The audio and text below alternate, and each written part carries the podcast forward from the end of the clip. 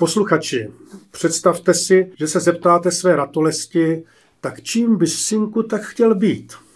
A ratolest se usměje a řekne, víš, tati, toužím stát se projektovým inženýrem, specialistou analýz plynných nehomogenit ve skle.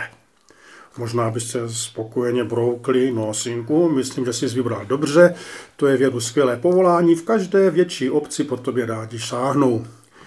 Já ovšem, milí posluchači, nepatřím mezi ty, kteří by si pod tím tajuplným názvem byli schopni něco představit. A dovoluji si tušit při vším respektu a úctě k vám, že nejsem sám. Mám však tu výhodu, že projektovým inženýrem, specialistou analýz plynných nehomogenit ve skle, je můj dobrý, dlouholetý přítel, pan inženýr Vladimír Buzek ze Vsetína. Ahoj, Vláďo. Ahoj, Dané, zdravím tebe i všechny posluchače.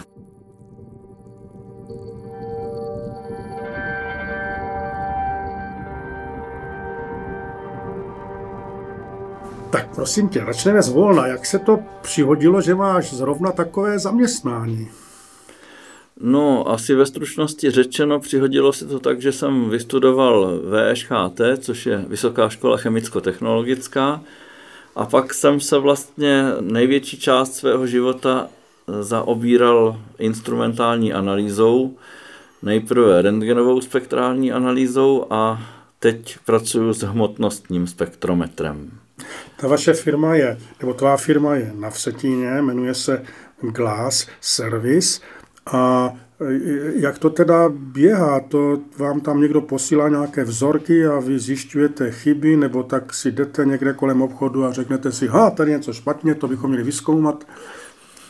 No, asi to je rozvinuto ve více směrech. Naše laboratoř, která se zabývá analýzou defektů ve skle, tak ta dostává zakázky prakticky z celého světa, kromě Antarktidy. Ale samozřejmě, že máme ještě další divize, které se zaobírají třeba matematickým modelováním sklářských procesů, prodejem surovin, stavbou malých zařízení a podobně, takže samozřejmě, jak to tak firmy dělají, tak získáváme zakázky různým způsobem mm. přes veletrhy a nabídky.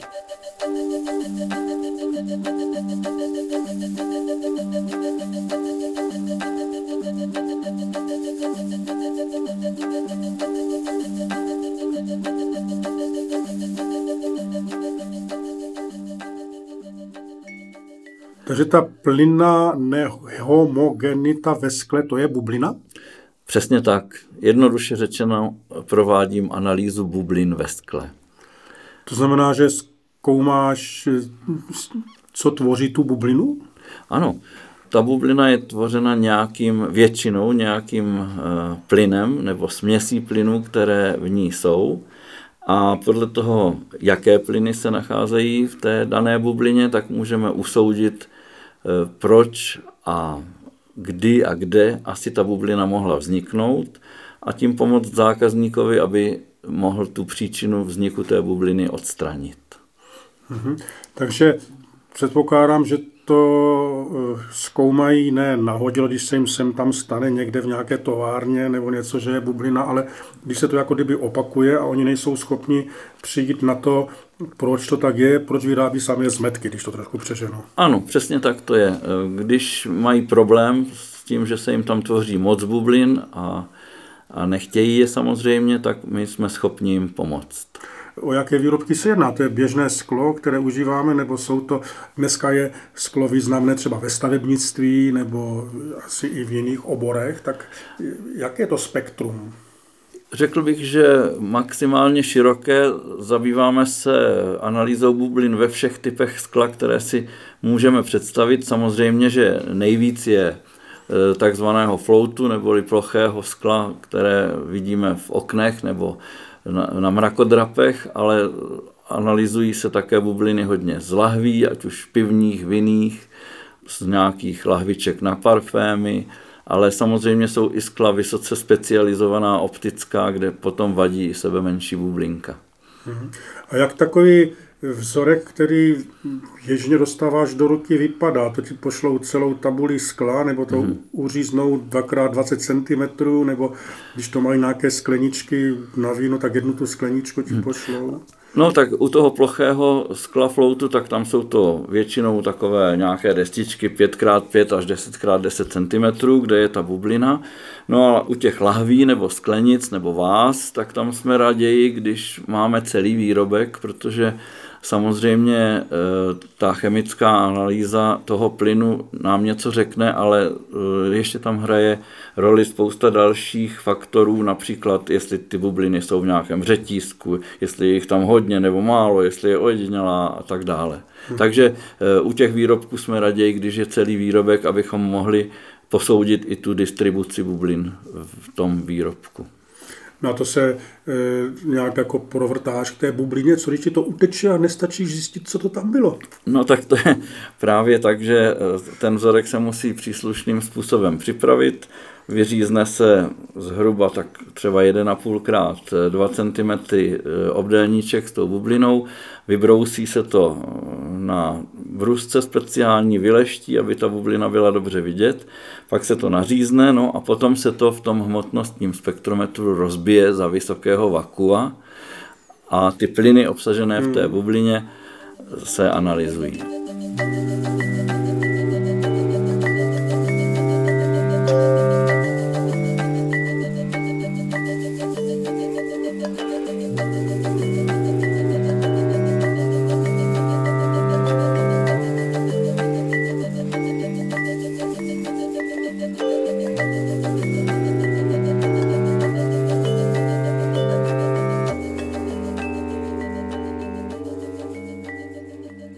Takhle, když si představím třeba pivní flašku, jo? A teďka ten pivovar se snaží a furt tam má nějakou bublinu, tak vám to pošle. A co bývá tak nejčastější příčinou té bubliny? Mají tam někde nepořádek, nebo jim tam... tak to je. Malinko tě opravím, pivovar nám už ji nepošle, to spíš ta sklárna, která mu jo. dodává ty lahve. Ale nejčastější příčinou... Často to bývá třeba nějaká porucha tavení, takzvaný teplotní reboil, kdy ta sklovina jakoby vybublá z ničehož nic, protože se přehřeje na daném místě. Může to být nějaká nečistota, může to být nějaká chemická reakce s něčím, zase co se dostane třeba nechtěně do té skloviny. Já si tak představuju. Může to být mechanické vniknutí vzduchu, třeba při tvarování těch lahví. Může to být i mazivo, které se tam dostane třeba z nějakého strojního zařízení. Uhum. A tak a ty na to přijdeš, nebo vy na to přijdete, a tak co, napíšeš nějakou zprávu? Ano, napíšu technickou zprávu a pošlu zákazníkovi. Dneska uhum. je to velice jednoduché, pošlu mu e-mailem, takže, takže my jsme schopni ten výsledek poslat do třicet šest hodin. Já myslím, že běžný člověk, a, za kterého se považují, vůbec teda netuší, že něco takového existuje, že se někdo musí zabývat tím, proč jsou ve skle bubliny, ale úplně chápu, že to je důležité. Moc si toho vážím taky, že to někdo umí, ale jak se na to přijde, že na Vsetíně je firma, která tohle to umí, že to vědí teda, nebo řekni nám, z jakých končin světa to přichází.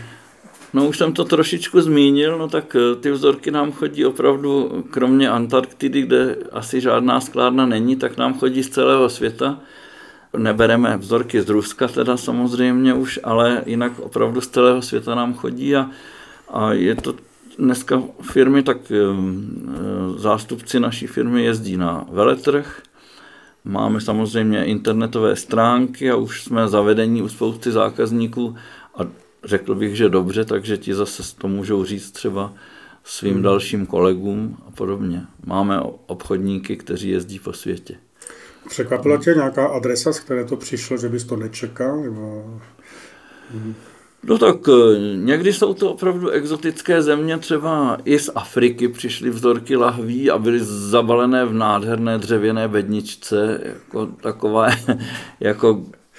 prostě, která vydrží věky.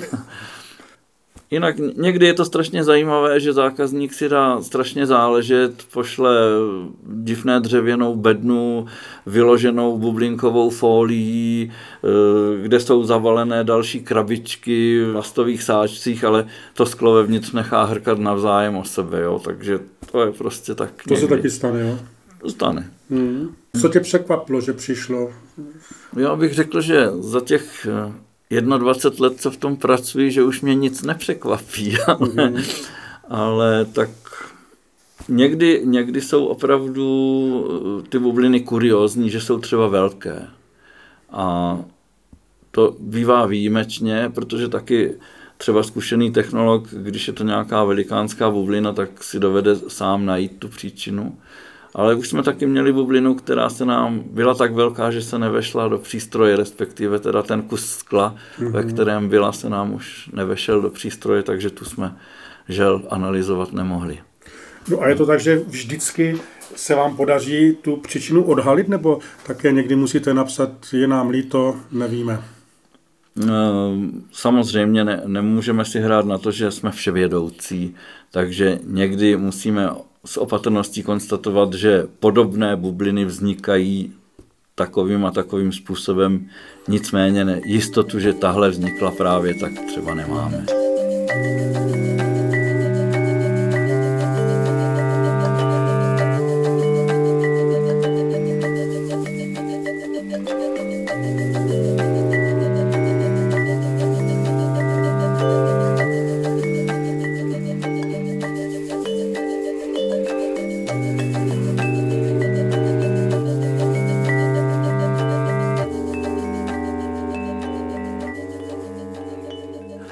Souvisí ta práce, kterou děláte, nějak s tou sklářskou tradicí, kterou v našich zemích od Rakouska, Uherska máme? Je to tak, že se třeba ten sklářský um předává dál a dál a jako je to náhoda, že taková firma vznikne na Valašsku, kde byly sklárny? No, já myslím, že to uh, úplná náhoda nebyla, že právě ti lidé, kteří firmu zakládali, tak uh, pocházeli z toho sklářského prostředí a pracovali tady zase v nějaké sklárně, i když to nebyla třeba ruční výroba, ale třeba výroba obrazovek, které tady byly poblíž vyráběny, a tím se třeba konkrétně uh, k nám do firmy potom dostali i ty špičkové přístroje na analýzu těch bublin, jo. Mm-hmm. Takže určitým způsobem to s tou tradicí souvisí, i když, jak víme, i ze sdělovacích prostředků sklárny nám e, končí jedna za druhou, ale tak my naštěstí nejsme e, odkázáni jenom na tuzemské výrobce a e, ne na, samozřejmě na ruční výrobu. A takových laboratoří, můžu to nazvat laboratoř, mm-hmm. představit si to jako laboratoř, toto je pracoviště, jo? Je, to, je, no. je v republice kolik u nás? Žádné.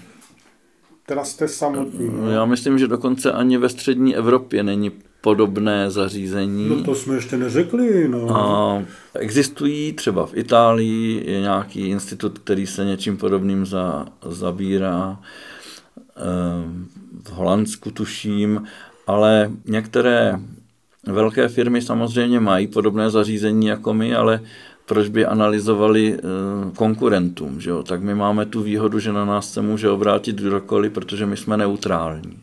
My můžeme pracovat pro kohokoliv a samozřejmě jim to navzájem neprozradíme. Mm-hmm. Jasně, takže nikdo nebude mm-hmm. posílat ke konkurenci svůj vadný výrobek, aby mu řekli, proč to tak je, že jo? Mm-hmm.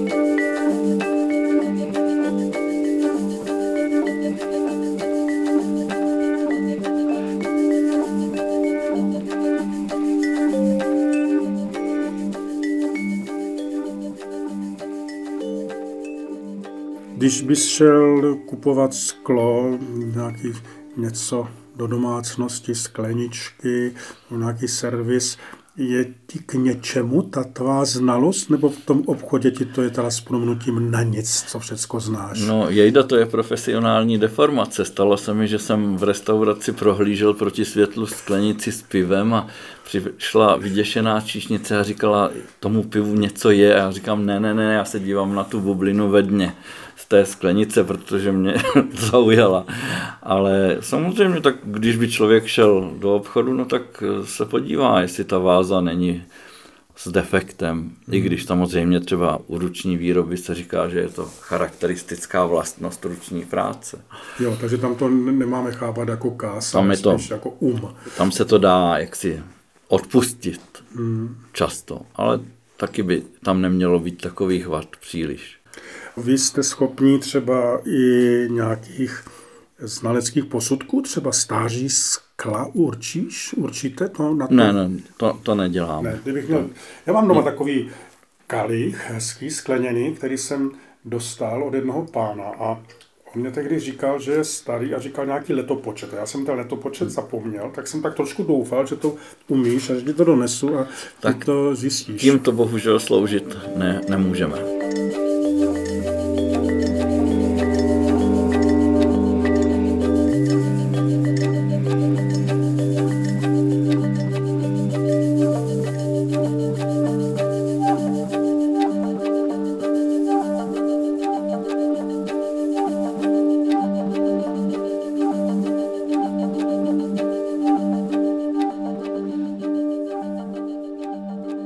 Jsi věřící člověk, evangelík na Vsetíně, měl jsi několik významných církevních funkcí, církev tě zná jako schopného člověka a když při té své práci se tak nímráš v té materii a v tom tajemství té hmoty, napadlo tě někdy, že to třeba trošku souvisí se stvořením, s Pánem Bohem, nebo... Nebo si to jenom představuju?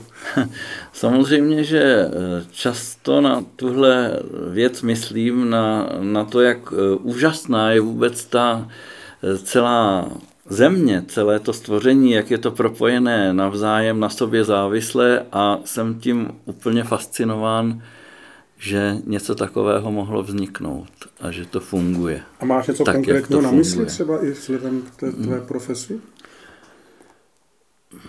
Tady asi nemám něco konkrétního, ale člověk žasne už jenom to, co jsme schopni vidět, vnímat, dělat. To, to je všecko strašně zajímavé. Sedíme v domě, kde žije pan inženýr Vladimír Buzek a já vím, že tady s tebou taky žili tví prarodiče a tví rodiče. A na tvou babičku vzpomínám takovou elegantní dámu, krásnou, starou paní, už jsem ji poznal. A ona byla takového vybraného chování. Hmm. Já jsem se vždycky trošičku malinko bál pro to vybrané chování, protože jsem měl pocit, že nedostačují té náročnosti. Ale ona byla laskavá, že nedala najevo žádný přestupek. Co by řekla dneska těm plastům? Přijdeš do restaurace a plastový talíř, plastová vidlička, plastová lžička, pak se to všechno hodí do odpadkového koše. Jak by se na to, myslíš, ta generace tehdejší dnes dívala? Jejda, to je těžká otázka. To nedovedu moc posoudit, protože babička byla velmi milá, hodná, máš pravdu. Dbala na to, aby třeba od stolu neodcházeli víc než dva lidi a podobné věci. Měla prostě takovou výchovu starosvětskou a byla i na nějakou dobu byla v Anglii, takže to, to se všecko na ní podepsalo, ale jak by reagovala na ten nový svět, to nevím, ale mohl bych to možná obrátit v takový trošku vtip, který mi vyprávěl dědeček o babičce, že za války pronesla památnou větu: no, ono by to bylo docela dobrý mejdlo, akorát, že nemydlí. Jo. Takže co by řekla na plasty, nevím. Ale... A tvůj tatínek, to byl hmm. taky takový umělecký hmm. duch. Hmm. E, tomu se, myslím, plasty moc nelíbily, nebo máš nějakou zkušenost, nebo to tak prostě přijímal, jakože ta doba postupuje. A... Víš co, ono nás to možná jako... To rozšíření plastů všude možně dohnalo a zaskočilo až v posledních letech. A když to začínalo, tak lidi tím byli spíš okouzlení a nevnímali to tak. Já vím, že když se objevily první šusťáky, tak rodiče zcela nadšeně samozřejmě je taky začali nosit. takže ono ani si tak nějak neuvědomovali, že jsou to plasty a že jednou budou kousky šustáků i na nejvyšších místech Alp třeba. Že? Hmm.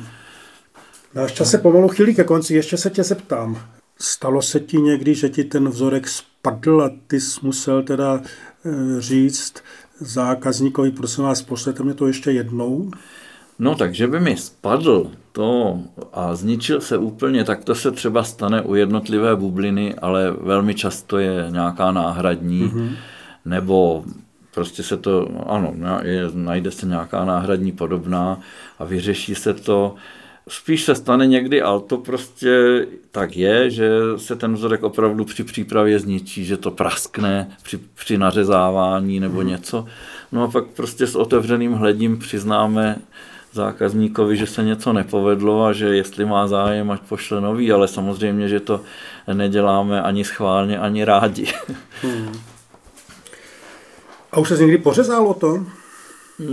V drobné míře ano. Ano.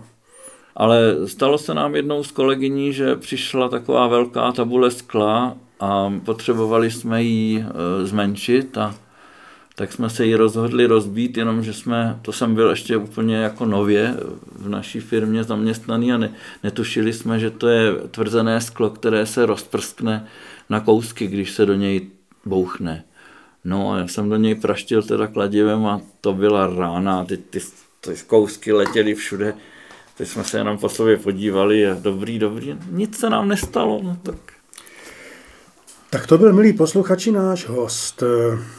Vladimír Buzek ze Vsetína, jak jsem to uváděl, projektový inženýr, specialista analýz plynných nehomogenit ve skle, zaměstnanec firmy Glass Service na Vsetíně. Vláďo, prosím, vyřiď náš obdiv všem, kdo spolu s tebou tvoří firmu, ve které pracuješ. My jsme na to hrdí, že máme ve své zemi a ve své blízkosti lidi s takovým umem, jako jste vy, a přeji hodně úspěšně vyřešených bublin ve skle. Moc děkuji, rád vyřídím a děkuji za pozvání k rozhovoru. A vám, milí posluchači, přeji potěšení z krásy kolem nás, i z umu a dovednosti druhých lidí a žádné falešné bubliny, ať nám nekazí dobrý život. Pěkně zdraví, Daniel Ženatý.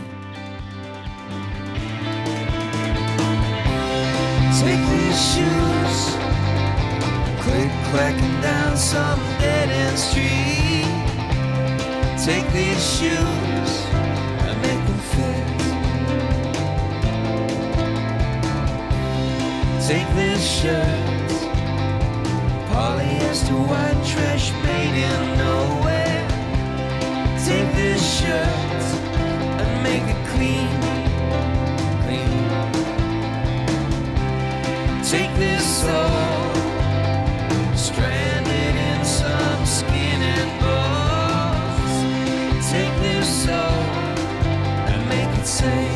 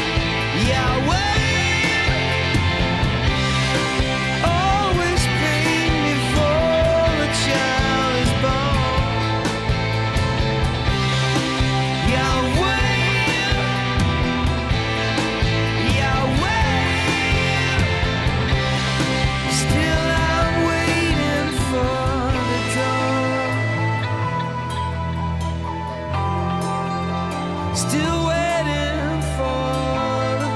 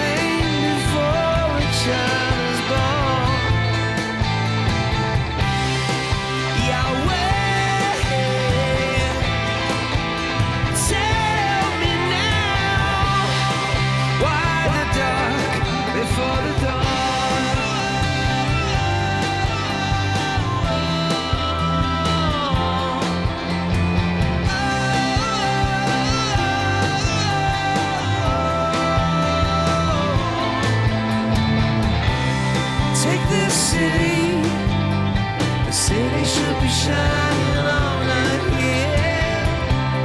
Take this city, if it be your will. What no man can own, no man can take. Take this heart, take this heart, take this heart, and make it brave.